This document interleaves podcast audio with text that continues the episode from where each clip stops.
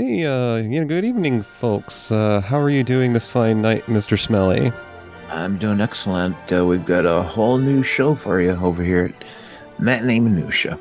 Sorry for the delay, folks. I have to fire the car- cameraman. We'll have a new one shortly. Hopefully, someone the showgirl hadn't dated before. Uh, what? and uh, folks, thanks for joining us this evening. This is episode 18, so we're old enough to leave home now. Yeah, that's cool. So let's see. Well, now, Gertie, I've been meaning to ask you about that poster in the lobby. You know, the one that reads Gertrude and Blair. Now, was that you? Did you send? You used to be an acrobat before you were a showgirl. Oh my goodness. You know, Mr. DJ, that, that, that was a very awkward time for me. I, I, I'd rather not talk about it. Uh, uh, listen, if we're going to start the show, I need to get downstairs and, and do my stupid intro. Okay? Break a leg. Uh, yeah, right. Bye. Oh, oh, oh. Oh my! Oh Jesus! Holy cow. Gertie? Uh, uh, uh, what, what are we gonna? Uh, okay, I'll do the intro. Uh, what? Um, we're doing Notorious. Uh, uh, on the heels of the Second World War, folks, socialite Alicia Huberman finds herself struggling to counter her father's reputation. I know I'm not doing this like Gertie does. Um, while on assignment in Brazil, she begins to fall for the G Man. Did you guys know that G Man is like government man? Yeah, that's what I mean. Anyways, uh, uh, the, uh, the, uh, she begins to fall for the G Man, assigned to use her loyalties as bait. Uh, put on your smooth jazz, folks, uh, um, and slip into something more comfortable. Next up, it's the 1946 Hitchcock film "No No No No No Notorious" with Cary Grant and Egmont Egmont Ingrid Bergman.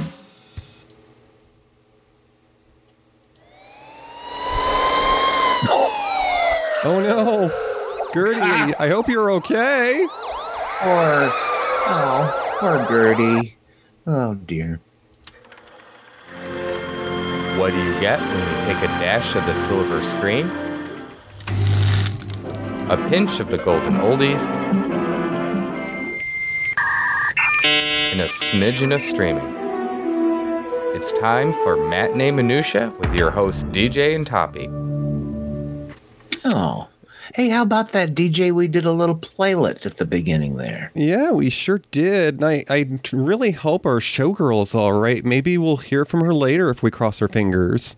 Concerned, I'm concerned about Gertie. Uh, the ambulance took her away, folks. Uh, I'm sure she's safe now. Uh, And uh, you know, like DJ said, maybe uh, maybe she'll call into us at the end of the at the end of the show.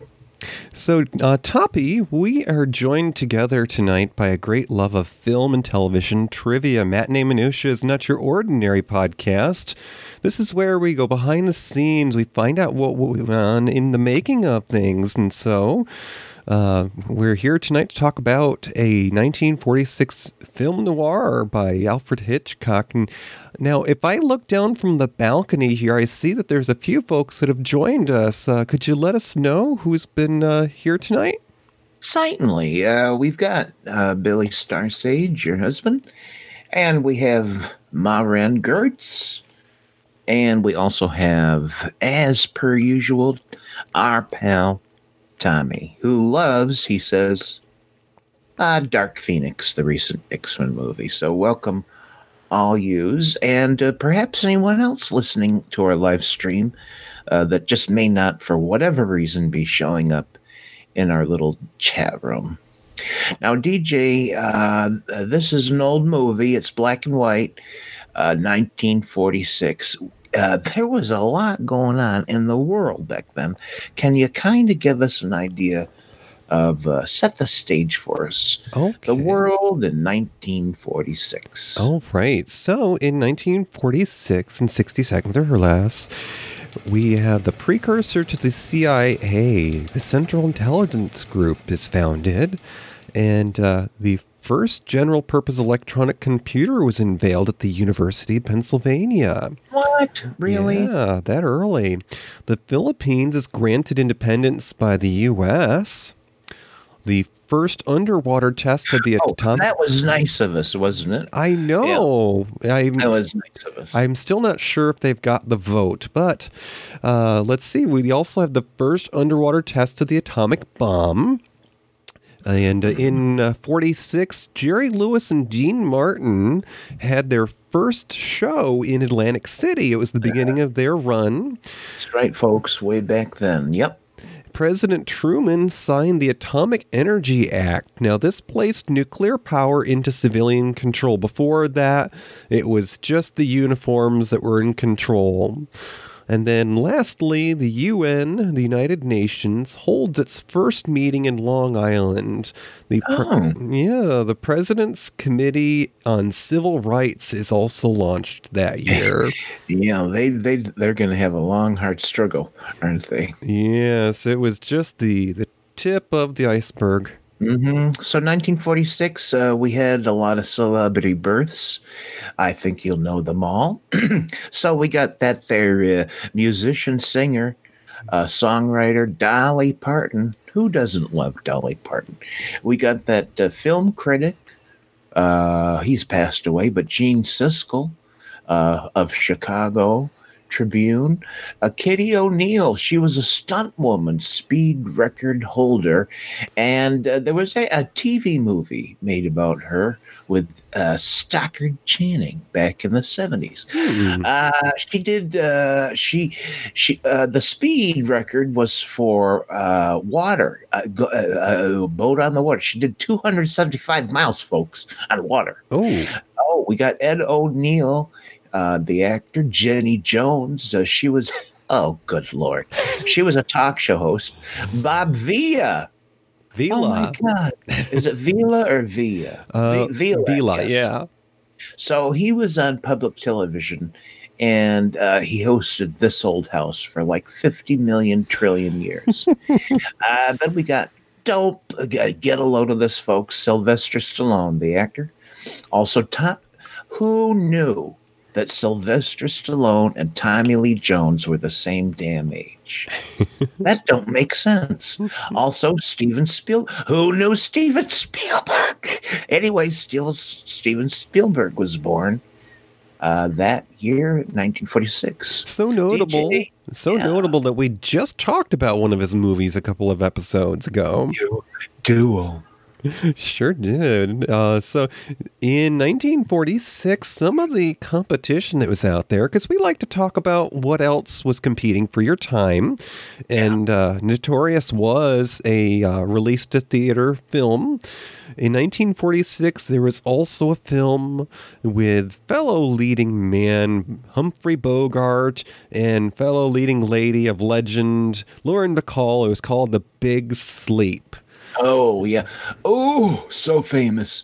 And there was some uh, really schlocky uh, song that came out in uh, I don't know, 79 or 80 with Bogart and Bacall. Anyways, I'm sorry. Keep going. I, I have it on good authority that our uh, our chat room resident there, Marin, may be a fan of Bogart and Bacall. Uh, let's see. So we also have in 46 a film that was uh, shot on location partly here in the, the great state of New York. It's The Wonderful Life. The famous bridge scenes that was filmed in the birthplace of the women's suffrage movement, Seneca Falls. Well, I just want to correct you. Oh. Uh, that Seneca Falls uh, was a place that um, uh, uh, uh, Capra visited, and it inspired what he wanted the um town to look like. But it was never. They didn't actually film there. It was Oh. just the inspiration for what he wanted uh, the town of Bedford Falls to look like. Oh, so that was It's a Wonderful Life, and it starred the legend of his time, Mr. James Stewart, and Donna Reed, everyone's consummate hostess and ha- happy homemaker. We also have one of my personal favorites that starred Judy Garland and a young Angela Lansbury. It was the Harvey Girls. And uh, a couple other films in 46. We had another Judy Garland film. It was Till the Clouds Roll By. And we have a Lana Turner film, The Postman Always Rings Twice.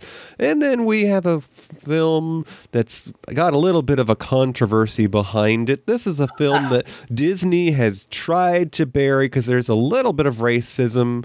But, uh, you know, recent celebrity Whoopi Goldberg has said, please bring it out of the archive. Song of the South. Well, you know, it's got a little bit of, of the problem that, that when you read Huckleberry Finn or Tom Sawyer, and, you know, it's a little awkward. uh,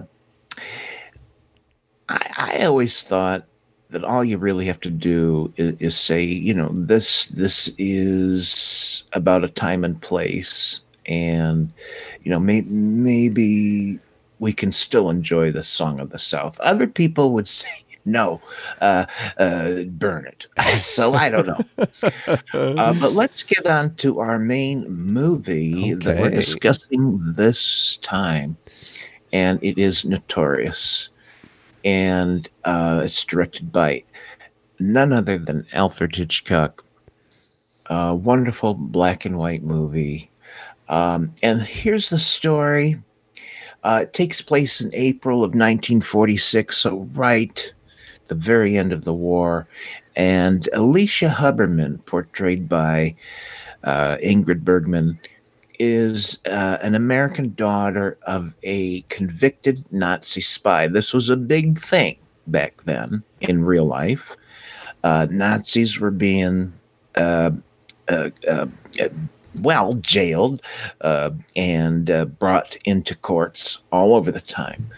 And Alicia Huberman, this daughter of the convicted spy is recruited by a government agent named T.R. Devlin, um, or just Devlin, as he's referred to in the rest of the movie. And Devlin and his government people want Alicia to infiltrate an organization of Nazis who have moved to Brazil, which was, again, something that was really going on after World War II. Devlin falls in love with Alicia despite himself. And Alicia kind of falls in love with Devlin. But when Alicia goes deep undercover, their burgeoning relationship starts to fall apart as she has to marry the Nazi Sebastian, uh, portrayed by our wonderful uh, Claude Rains. Thank you. Thank you very much, uh, Claude Rains. And um, uh, they eventually, the Nazis, um, Alicia's husband, Claude Rains, uh, eventually discover Alicia is a spy. And then uh, we thrill through the last 15 minutes of the movie. Can Devlin infiltrate the undercover Alicia before the Nazis kill her. And, uh, well, well, uh, we want you to see the damn thing. So, uh, so, uh, well, we won't say. when Devlin and uh, Alicia first meet, and Alicia is about three sheets to the wind. What's this all about, huh? What's your angle? What angle? What last night? Just wanted to be friends. Friends, yeah. so you could frame me, huh? No, got a job for you. Oh, well. Don't tell me. There's only, there's only one job that you coppers would want me for. Well, you can forget it, mister. Devlin. What? Devlin. I am no stool pigeon, Mr. Devlin. My department authorized me to engage you to do some work for us. It's a job in Brazil. Oh, Go away. The whole thing bores me. Well, as you can hear, uh, they don't start off uh, liking each other too much, but she eventually agrees to do this thing. after Devlin recruits Alicia, they they start to fall in love. I suppose you told them Alicia Huberman will have this Sebastian eating out of her hand in a couple of weeks. She's good at that. Always was. I didn't say anything. Not a word for that little lovesick lady you left an hour ago. It, it just happens because they they're spending so much time together uh, because he has to orientate her as to what she has to do, and they spend days and and nights together. They fall in love, uh, and Devlin starts to have regrets about sending this person, Alicia, on this mission, who he's kind of sort of fallen in love with, even though he doesn't want to admit it. Um, so uh, then the mission kind of changes and goes deep, deeper than Devlin or Alicia ever thought would happen. And it changes everything. His family always had money. He's part of the combine that built up the German war machine in hopes to keep on going. I suppose you knew about this pretty little job of mine all the time. No? I only just found out about it. Did you say anything? I mean that maybe I wasn't the girl for such shenanigans. I figured that was up to you, if you'd care to back out. Now you, So, you, you've you've uh, you've met the principal cast there, and we learned a bit about the plot point. Now, uh, do you think it's time we start uh, telling the folks about the cast there, Toppy? yep, you heard two of them right off the bat Cary Grant, Ingrid Bergman. This was their first pairing. Uh, DJ, what do we know about Cary Grant? Okay, well, Mr. Grant, leading man, was born in England. He had three film credits in the same year as Notorious in 1946. And prior to Notorious, he had five film credits in just the other year in 44. Seven in the next five years. He kept busy. Uh, just prior, he had Night and Day, which co-starred Jane Wyman and one of my favorites, Eve Arden. Jane Wyman, some of you will remember, was uh, Spock's mother in the original Star Trek in the 60s, and she was leading lady in, uh, in a few Ronald Reagan films. Also, uh, she also reprised her role as Spock's mother in uh, Search for Spock and Voyage Home. Mm, and uh, the next film that Mr. Grant uh, filmed after Notorious co-starred Myrna Loy, who was star of the Thin Man series. And later on, as you've already heard a couple of episodes back here on Matinee Minutia, we discussed the 60s movie that Mr. Grant did with Doris Day. That was Charade. And that was our episode number 16 and uh, two others of his most popular films in 1938, so a decade before, was Bringing Up Baby, which had uh, Hepburn. A screwball comedy to beat all screwball comedies. It inspired the uh, the 80s Madonna movie, um, that Desperately Seeking Susan. I didn't know that. Yeah, and then in 59 he did a film called North by Northwest. Oh my god, one of my favorites. Also a Hitchcock movie. And then uh, let's see. Well, in this film, Notorious, this film features one of the longest kisses in film history, according to a 1982 article in New York Magazine. Now, the longest kiss is in, or, or sorry, the longest kiss is "You're in the Army Now" as of 1941, and reportedly the longest film kiss in film history. Three minutes and six seconds, which was between Jane Wyman and Regis Toomey. So the reason the reason this is notable is that there was a code in Hollywood that was in place at this time. It was kind of meant to bring Hollywood into standards and that uh, they perhaps perhaps lacked previously. And so uh, this board of uh, censors essentially that's what they were decided that you know you really can't have uh, guys and girls kissing for like a long time you know. And uh, so notorious in notorious there's a couple scenes where Cary Grant and Ingrid Bergman kiss.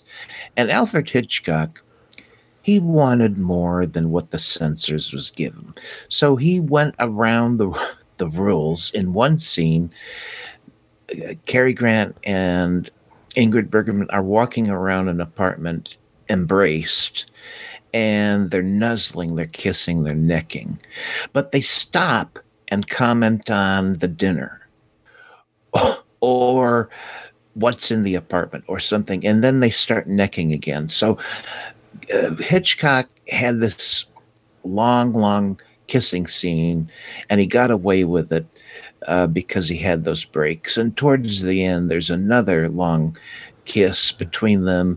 And he also managed to get that through the censors because he had breaks, these short little breaks in between the kissing. Now, I don't know if you would agree or not with me on this topic, but I seem to catch on to some innuendo that was uh, used in this film. Now, I'm not sure if this was practiced in those days because I, I know that uh, part of the charm of films from a certain era was they weren't blunt, they weren't in your face. It, you know, it wasn't, uh, you know, um, profane. It was just kind of subtle. And uh, there was a little bit of talk between Ingrid Bergman's character, Alicia, about how she could cook a chicken. And I just uh, there is part of the the uh, the gay community. Maybe actually, it's it's regardless of community, where we use terms for maybe a slightly older person that was into somebody who was younger, and that would sometimes be called chicken or playing chicken, or you're going after the young chicken spring chicken's also thrown around if you're talking about a you know a a May June affair or something, but it just seemed a little bit um, you know out there. That, a little daring. Yeah. well, uh, Hitchcock loved to do that. He he loved to uh, just take things a little further than was allowed, and he would do it with innuendo and things. So yeah, I mean that was absolutely going on, and and Hitchcock altered scripts. Um, uh, what well, what I mean is he had a big hand in the scripting of his movies, and uh, yeah, he uh, well. I'm just gonna say Hitchcock was kind of a horny guy, and uh, and this movie was really his first romance story, and yet, as uh, as they say in Facebook land, uh, it's complicated because you know what I mean. The the relationship between Cary Grant and Ingrid Bergman is swamped with problems. Uh, the only thing I want to say about Cary Grant, DJ, that I really love, is that back in the day, um, he started in vaudeville and he did crazy things. He rode unicycles, he danced, he tumbled, he he was very acrobatic. He did comedy, and um, that was his beginning. And live in front of an audience, day after day, show after show, multiple shows a day. That's how he kind of owned his craft and uh, I, I, I just think that's really interesting, um, considering uh, the rest of his movie career, and he also loved uh, uh, the Marx Brothers, and he he considered. Um, he sort of modeled himself after it. The the kind of comedy he saw in that he loved and he tried to imitate it. And he would go on imitating uh, actors that he loved uh, for his uh, early career because he was a rags to riches guy. Hmm. He had a terrible childhood by all accounts. Oh, yes. His mother was an alcoholic. His, I mean, I'm sorry, his father was an alcoholic, and his mother had severe uh, mental illness. And I guess it was pretty rough. Um, and uh, a vaudeville must have been a tremendous uh, release for him. Certainly. And, uh, let's talk about Ingrid Bergman. And sure. Now, quickly, I just wanted to mention that uh, Mr. Grant was also well known in the community of Hollywood for having been sort of a health nut, and he was long lived. He lived into his 80s, which was you know old for for that age. He gave up smoking, and he used to appear at people's funerals and he at a point said that he was tired of outliving everyone but uh, well that was very late in his career like every well everyone he worked with started passing away yeah and that did uh, dampen his spirits uh, but he came out of it and actually i think the last year of his life with uh, his wife at the time everyone said he, he had reached a level of peace uh, and uh, gratitude that he'd never had before. So he went out on a really good personal note for himself. And, um, well, uh, medical wise, you said he was a health nut, uh, which is true. Um, uh, although he downplayed that, he but he was. Uh, but the other thing he did was uh, he was a real um, um, early subject of uh, LSD. Oh. Um, and way before LSD was popularly known, he got in with a doctor and they used it uh, for um, psychological uh, growth and, and benefit. He had a lot of demons from his childhood and this doctor and uh, LSD, um, uh, this went on for quite some time in a in a medical way, which, incidentally, I think LSD is probably a good tool, um, although it's illegal. Um, anyways, yeah. The long and short of that is that uh, his he was told that his mother had passed away, but she'd been institutionalized until he was in his 30s, and he used some of his star power and the money he made from films to rescue for her from her horrible lifestyle. And she actually had a uh, a modest living for a time before she passed. So, um, onto the leading lady, Toppy. Tell me about Ingrid Bergman.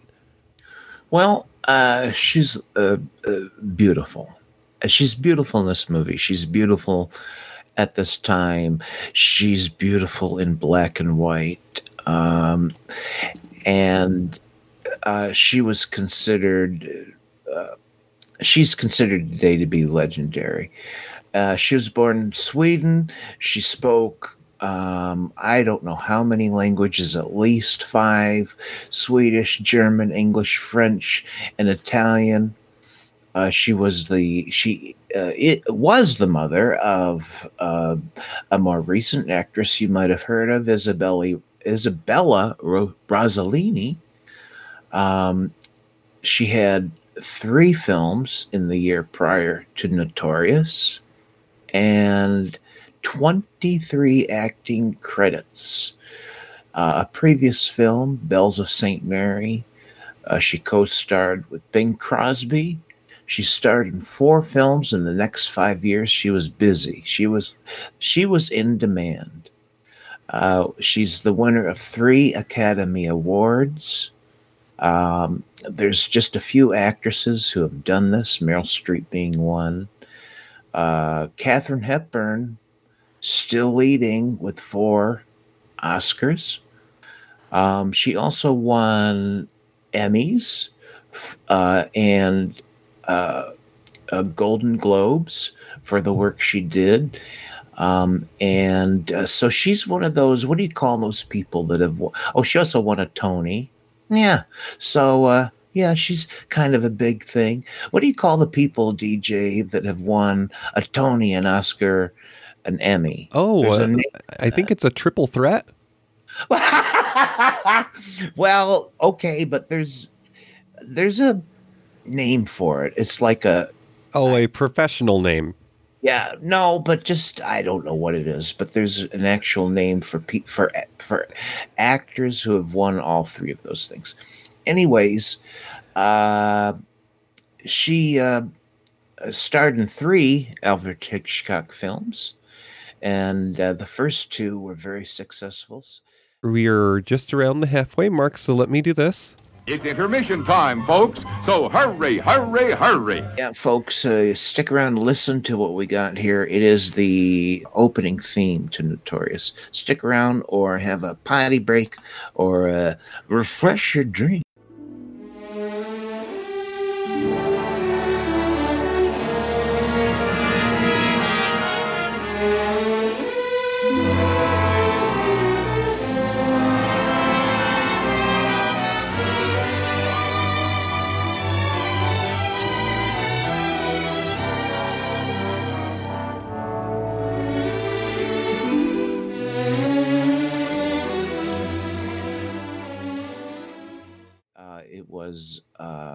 Um, Spellbound with Gregory Peck.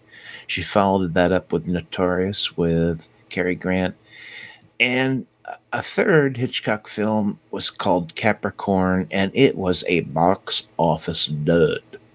Um, and it was a period costume drama, and it just, it just, people couldn't relate. So it was a failure. But, anyways, uh, after um, working in America, she eventually went to Italy, uh, where she got involved in uh, Ro- with Roberto Rossellini and made movies there, such as Stromboli in 1950. Um, she had a magnificent career and ended up with a TV miniseries called A Woman Named Golda, and that's what she won an Emmy for. Um, uh, she's a class act, so that is um, Ingrid Bergman, and she's delightful with Cary Grant.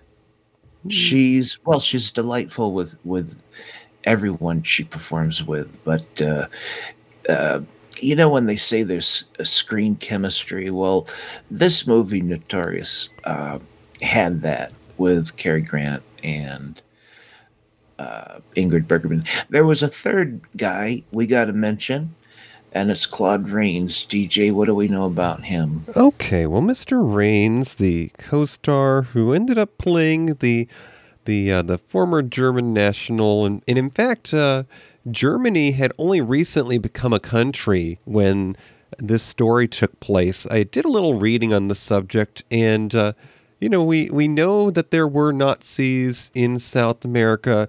But the long and short of it is that, that that just like a lot of countries in the world, there were immigrants from Germany and South America before the world wars, and Germany as a country didn't exist until closer to World War II. It was just a collection of kingdoms that were brought under one flag. So, uh, Mr. Rains played. Uh, the, the man from the old country that uh, Inga Bergman runs into. He's a friend of her father's character, and uh, well, they eventually get hitched. Spoiler alert! But um, Mr. Rains often played sophisticated, sometimes ambiguously moral men, so kind of the creepy character. Yeah. He was married six times. Now, for those of you who have depression or maybe sometimes feel like you can do no right, well, here's a bright spot. If you're feeling bad about what's going on in your life right now, read a, read a little bit about Mr. Claude Rains. He had it rough. Um, he was he was almost blind in one eye because of an injury he received in a gas attack during World War One. He starred in one of the most iconic early portrayals of the Phantom of the Opera, where the character was disfigured. It was a black and white film in 43. And he also played opposite Bette Davis in three films and was nominated for Best Supporting Actor, but he never won. And uh, most famously, part of his legend was one of his children, his daughter, Jennifer, was once friends with Joan Crawford's daughter, Christina, the one in uh, the famed Mommy Dearest story. Yes. Now, there, there's a story that you can read about, but basically, the gist of it is that uh, Mr. Rains' daughter was invited to a birthday party, told she didn't need to dress up, and when she got there, she was the only one not dressed up.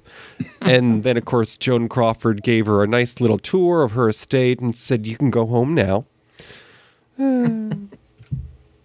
But uh, yeah, Mr. Rains had it rough, and uh, just some of the weird information I was able to dig up on him. I think it was his fifth wife because he was married six times. His fifth wife stopped the uh, you know the car on their way to the ceremony and said she needed to go home because she wanted to wear her lucky underwear from her first wedding. Okay. Yeah, so I mean, you know, it, it I guess it goes beyond sports. There are athletes who think it's bad luck to change your socks. Apparently, there's lucky underwear, but it, it couldn't have been too lucky because he did get married one more time. All right. Well, uh, folks who love genre movies, monster movies, and such, uh, love the Claude Rains because uh, his movie debut was as Jack Griffin in The Invisible Man, uh, which was the adaptation of H.G. Wells' novel. Uh, that was in 1933, and he also was in one of my all-time favorite Universal monster movies, The Wolfman, in 1941. He played Lon Chaney Jr.'s father. Uh, but this is a beloved actor. He was in The Adventures of Robin Hood, Mr. Smith Goes to Washington, the, Casablanca. Oh my God. Who uh, so appealing in Casablanca as the friend plus foe of uh, Humphrey Bogart. Um, this is the beginning of a beautiful friendship. Um, there, there's so many. Phantom of the Opera, um, the Pied Piper of Hamelin, uh, Hamelin, uh, and finally, uh, he worked into the '60s. Uh, he was in Lawrence of Arabia, and he did win a Tony Award. And he was nominated many times for Best Supporting Actor on four occasions. Mr. Smith Goes to Washington, Casablanca, Mr. Skeffington, and he was nominated for Notorious as Best Supporting Actor.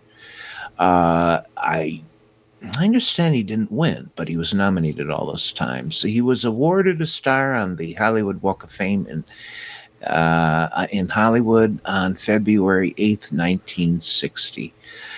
If you heard his voice, you would know this actor. He had a very distinctive voice, kind of a hybrid English American thing going on. Um, very distinctive guy. And uh, he had these great character bits in so many movies. Uh, the last person I would have mentioned, DJ, in this movie is the, the actress who played the mother of Claude Rains in Notorious. And uh, she's Madame Sebastian, as she's referred to. she's uh, from Aust- Austria. Uh, she between 1910 and 1937, uh, she did silent movies, and then she moved into sound movies. Uh, she was not a superstar by any means, but she was a working actress, and uh, she did some stage work in Berlin. And uh, she moved to Britain right at the end of the war, uh, and then uh, was kind of fleeing uh, the war, and that's why she ended up in the United States. She did one major Hollywood film role, and this was it as uh, Sebastian, the mother of Claude Rains, who, incidentally, the actress is just three years um, uh, younger than Claude Rains. Oh. it's, it's just that, as they say in Hollywood, she played old. Right. Um, and uh, she, her role in this movie is absolutely wonderful. And um, that was music composed by Rob Webb, um, who also did the music for It's a Wonderful Life. Um, he did more than a, a 200 films and received uh, an uh, Academy Award nomination for something called Quality Street in 1937. He was also nominated for My Favorite Wife, I Married a Witch, Joan of Paris. Jesus, this guy was. uh, he did a lot of scores. The Fighting Seabees in 1944, The Enchanted Cottage Witch in 1945. You know what's special about that 1942 film, I Married a Witch? What? It starred legend Veronica Lake, who was such a model for feminine beauty that they asked her to cut her hair during wartime because women who worked in factories were getting it caught in the machinery. Oh, well, that's, yeah, okay. And also, I Married a Witch is credited with inspiring the storyline behind the TV series Bewitched. That's right. Um, it follows. It's basically a witch who marries a mortal, and uh, yeah, Bewitched was patterned uh, right after it. Uh, DJ, before we get too far away, uh, we we just did Claude Rains and um, The mother. uh, the uh, the mother. I want to. I don't think I ever mentioned her real name, and I'll try to pronounce it. Leopoldina, Leo Constantin, Constantine Constantin, uh, from Austria. She had such brief screen time, but she was clearly in control, and here's some evidence. I am married to an American agent. Yes. It is easy to see now. I knew, but I didn't see. They picked her because of her father. I must have been insane, mad. You're almost impetuous as before your wedding. You barred me from that episode. Let me arrange this one. Listen to me. No one must know what she is. There must be no suspicion of her, of you, or me.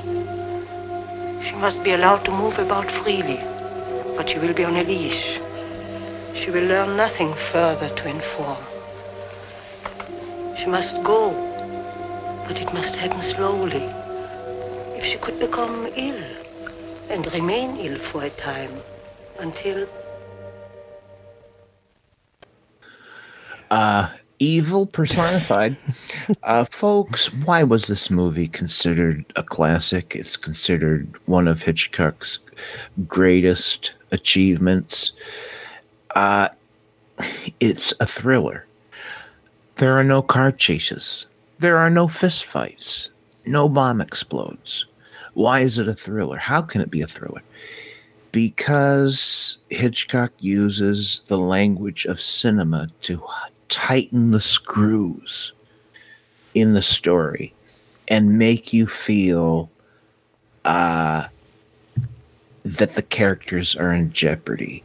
When the big party scene happens and Devlin is a guest of, of the husband and wife now, uh, Ingrid Bergman and, and Claude Rains, they're throwing a party.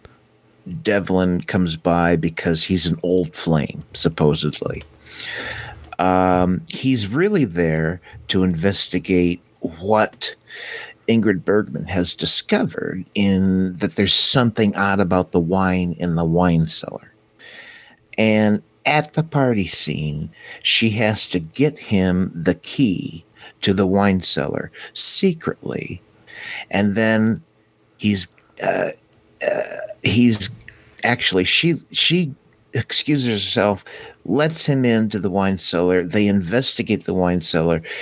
The entire time upstairs the party is going on. The liquor is running thin. And sebastian says we got to go down to the wine cellar well that's where his wife and devlin are and you just wouldn't believe how suspenseful this little bit of the story is. And it is equaled later on in several parts when Ingrid Bergman suddenly realizes she's being poisoned.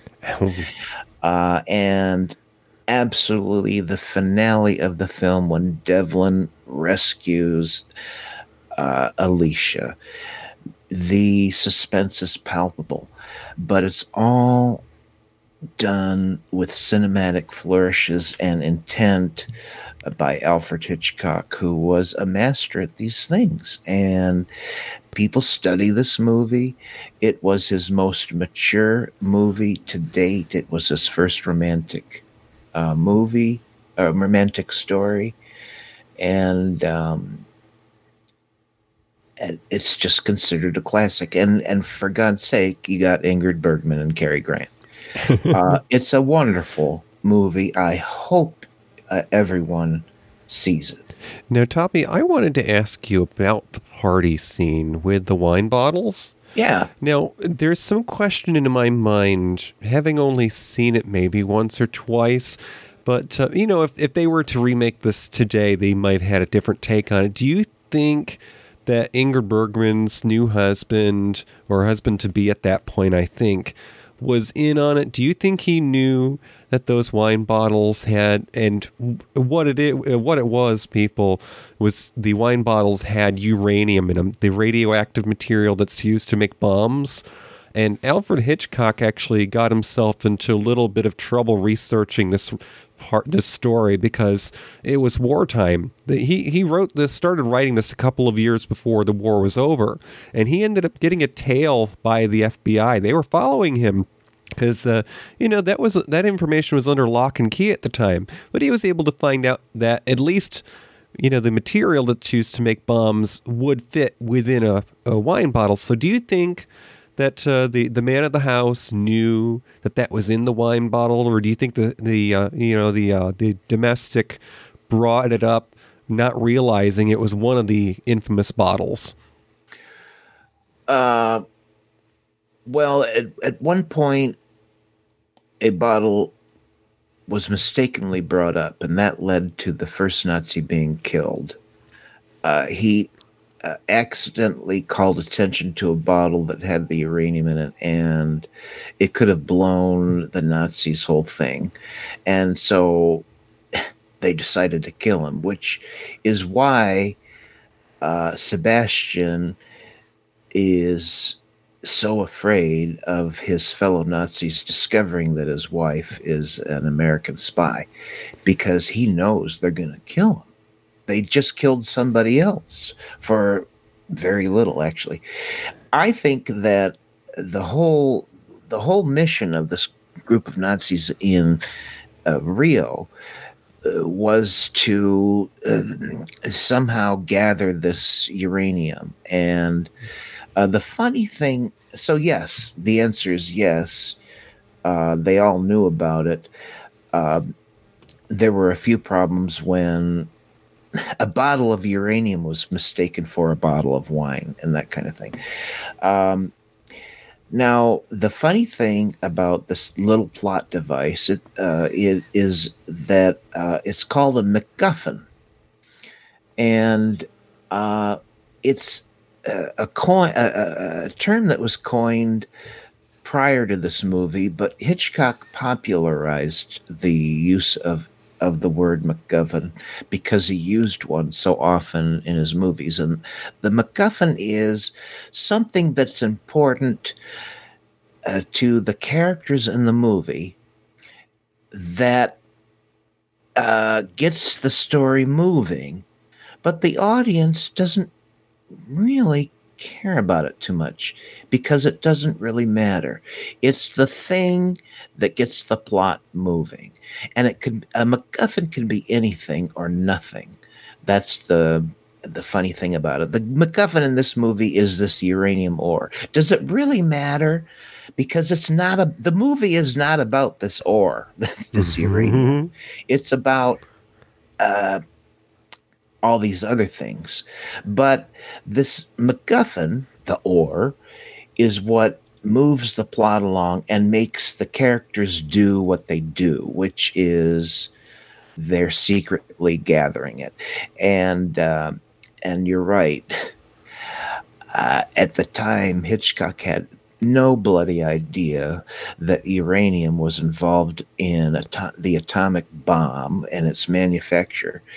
And uh, yeah, the FBI, FBI investigated him because they wanted to know what the what the hell he was doing, writing about uranium.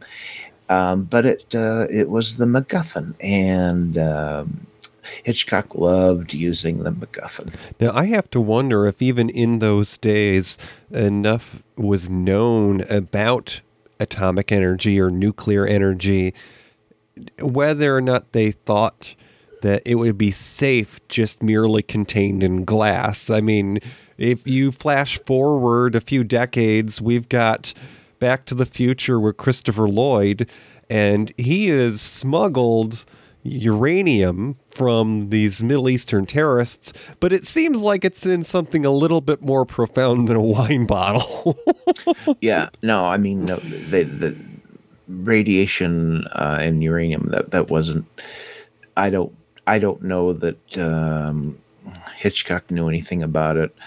It was it was really a, a weird coinkydink that he picked that as the thing that moved the plot along because he had he really had no idea that it was as important as it was to the American war effort.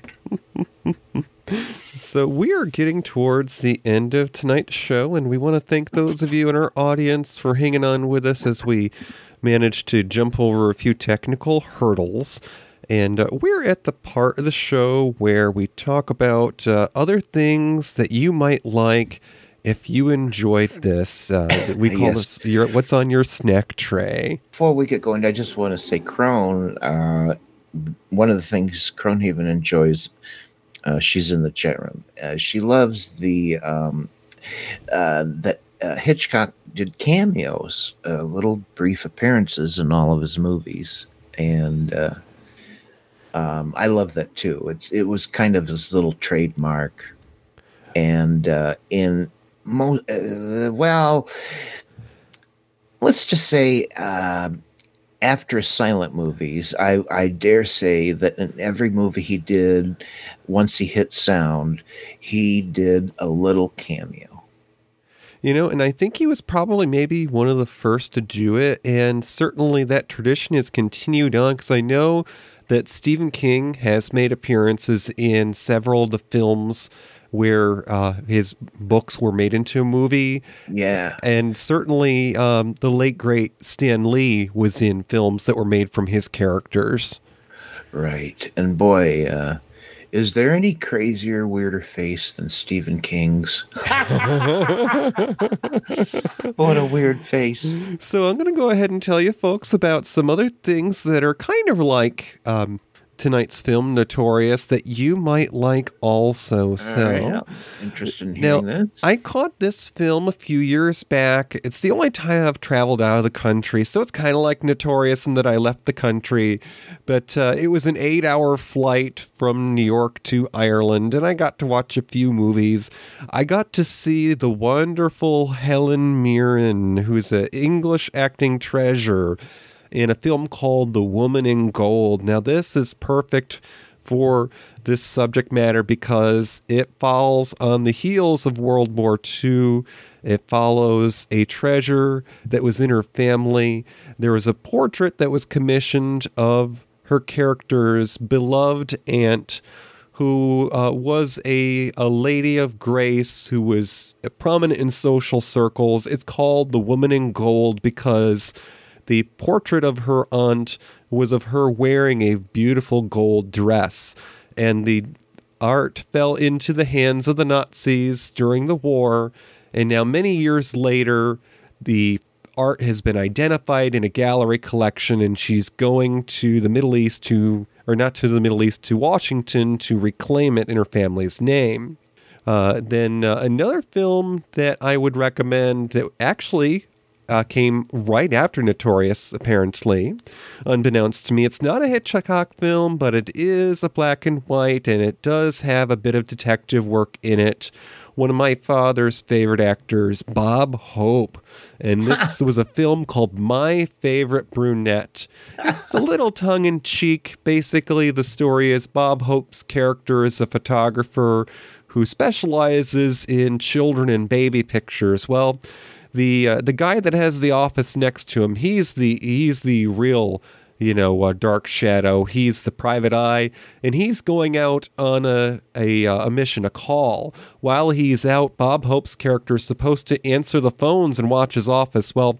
That's when the plot thickens because the damsel in distress comes in, thinks Bob Hope is the private eye, and of course he takes the case because she bats those eyelashes.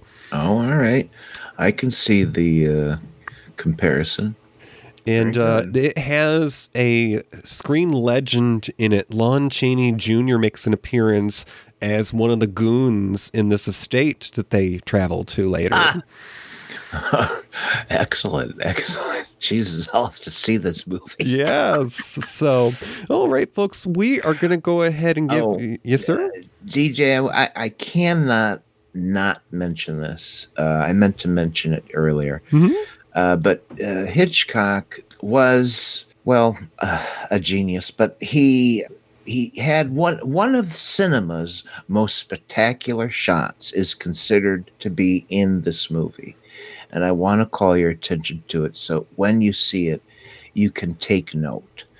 It is d- the beginning of the party scene, and Ingrid Bergman has stolen the key to uh, the wine room, the wine cellar, from her husband, and she's waiting for Devlin to come as a guest so that she can give it to him. At the beginning of the scene, we are treated to this wide shot of the ballroom uh, or where the party is taking place below. And it is it, there's a staircase that starts in the foreground and goes down. There's Ingrid Bergman way down there, and the camera starts tracking in in this beautiful long shot and it tracks in. It gets closer and closer to the ground. It gets closer to Ingrid Bergman. Her back is to the camera. Her hands are behind her back. The camera keeps going, all one shot. And we go from this incredibly large, uh, wide shot. The camera goes down, down, down, down, down, down, down until her hand fills the entire screen and she moves her fingers and we see that she has the key. And this was how he built suspense without fist fights, bombs going off or car chases. So that that is considered one of the all-time great shots in cinema history. Hmm. I definitely will have to pay more attention when I see that because there were quite a few eye catching moments in the film, including when uh, she comes to the realization that she's been poisoned. They superimpose a coffee cup right in front of the camera. No, it wasn't. Uh, it wasn't a trick photography shot. It was actually a model of the coffee shot that was really large. Hmm. And the way they kept her in focus and the coffee cup in focus was that this coffee cup was actually like five times larger than it really was. And it was just a trick that Hitchcock used because he wanted the coffee cup and Ingrid Bergman to be in focus. And the only way he could do it was to build a model of it um, so that the focus was right. But again, he used the cinema language. Uh, Bergman looking at the teacup, the teacup being right f- flat there, right in front of the the camera, taking up a great deal of space on the screen. Um, but yeah, another example uh, of just a genius shot. Oh, uh, DJ, uh, it's my phone. I guess I better answer. Yeah. uh, hello, Gertie? Ah, yeah, guys. Uh, yeah, hi. just shut up and let me say this. Uh, okay. Um, well, the doctor says it's broken.